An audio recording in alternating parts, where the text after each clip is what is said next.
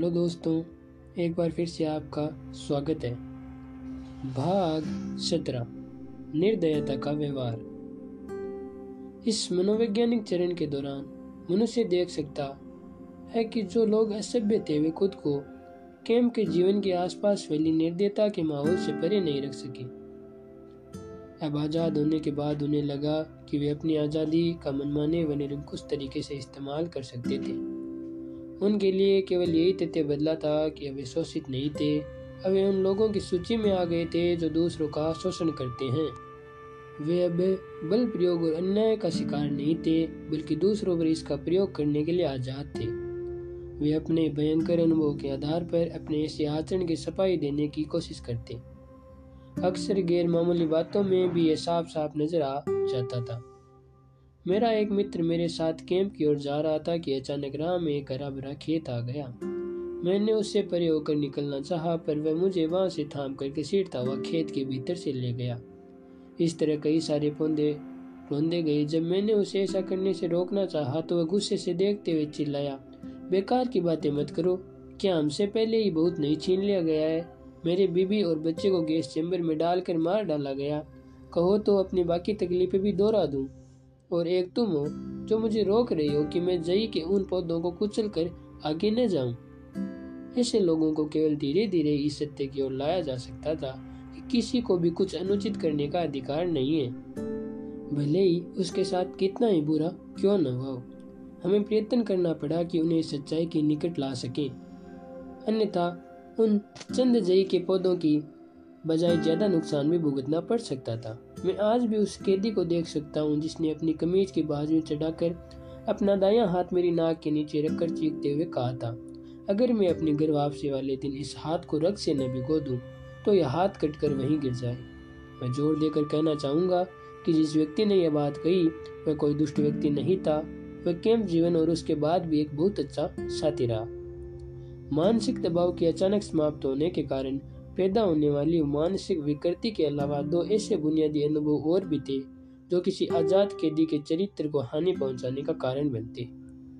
जब वह अपनी पुरानी दुनिया में वापस लौटता तो उसे अक्सर मोह भंग व मायूसी का सामना करना पड़ता। मोह भंग व मायूसी।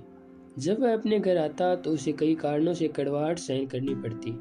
कई बार ऐसा होता कि उसे अपने शहर, अपने घर लौटने पर कोई अच्छी प्रतिक्रिया न मिलती। दरवाज़ा खटखटाने पर कोई कंधे झटकते हुए अजीब से सुर में बात करता और तकरीबन उसे ये सुनने को मिलता, हम तो इस बारे में कुछ नहीं जानते, या हमने भी कुछ कम नहीं सा? फिर वह अपने आप से पूछता कि क्या वे उससे जरा बेहतर तरीके से बात नहीं कर सकते थे। मोह भंग का अनुभव थोड़ा अलग था। यहाँ उसके अपने लोग, जिनका दिखावा और असंवेदनशीलता इतनी निराशाजनक थे कि मन में आता कि वह किसी बिल में जा छिपे और न तो किसी इंसान को देखे नहीं उसकी आवाज़ सुने। नहीं, बल्कि भाग्य अपनी क्रूरता दिखाता था। तो इंसान सालों से ये सोचता आया था कि वह अपने कष्ट की सभी संभव सीमाओं को पार कर चुका है। अब उसे पता चलता कि उसके कष्ट की कोई सीमा नहीं थी और वह अब भी कष्ट सहता था। इससे बार उसकी गहनता और भी अधिक होती। जब हम कैंप में किसी आदमी को मानसिक साहस देने की बात करते हम कहते कि हमें उसे भविष्य के लिए कोई राह दिखानी होगी। उसे याद दिलाना होगा कि जीवन अब भी उसकी प्रतीक्षा में था। उसे याद दिलाना होगा कि घर पर कोई उसकी प्रतीक्षा कर रहा है, लेकिन आज़ाद होने के बाद कुछ लोग ऐसे भी थे जिन्होंने पाया कि उनकी प्रतीक्षा करने के लिए कोई नहीं था। जरा उस आदमी के दुख की कल्पना करें, जिसे आज़ाद होने के बाद पता चला हो कि जिस व्यक्ति की यादें यातना कैंप में उसके जीने का सहारा बनी थी वह अब इस दुनिया में नहीं रहा।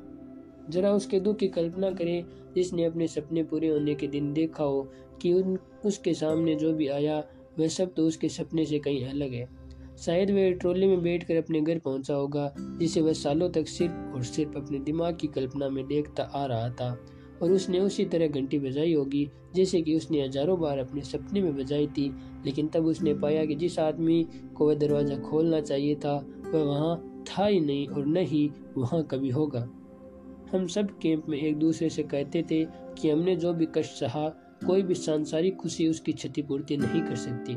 हम खुशी पाने की आशा नहीं कर रहे थे क्योंकि यह हमारी पीड़ा को अपना अर्थ एहसास नहीं दे रही थी। हमारे बलिदानों व पल पल की मृत्यु को अर्थ नहीं दे रही थी, लेकिन फिर भी हम नाखुशी के लिए तैयार नहीं थे। यह मोह भंग कैदियों के लिए एक ऐसा अनुभव था, जिसे पार देखना बहुत कठिन था। एक मनोचिकित्सक के लिए इस दिशा में कुछ मदद करना भी मुश्किल था, लेकिन इसके कारण वह निराश नहीं होता, बल्कि इस तरह उसे और भी तेज़ी से काम करने की प्रेरणा मिलती। कैम के अनुभवों का बुरे सपने में बदल जाना। सभी आज़ाद कैदियों के लिए एक दिन ऐसा भी आता है, जब वे कैंप जीवन के पिछले अनुभवों को याद करते हुए ये विश्वास नहीं कर पाते कि उन्होंने वह सब कुछ खुद सहन किया था। जिस तरह अंततः आज़ादी का दिन निकट आया और उन्हें सब कुछ एक सुंदर सपने की तरह लगने लगा, उसी तरह एक ऐसा दिन भी आया जब उन्हें कैंप के वे सभी अनुभव किसी बुरे सपने से अधिक नहीं लगते थे। किसी भी घर लौटने वाले व्यक्ति के लिए सबसे बड़ा अनुभव था उसके मन में इस अद्भुत भावना का जन्म कि उसने जो भी पीड़ा सही है, अब उसके बाद उसे ईश्वर के सिवा किसी से भी भयभीत होने की आवश्यकता नहीं है। अच्छा दोस्तों, मिलते हैं फिर एक नई पॉडकास्ट के साथ। तब तक नमस्कार, सत श्रीकाल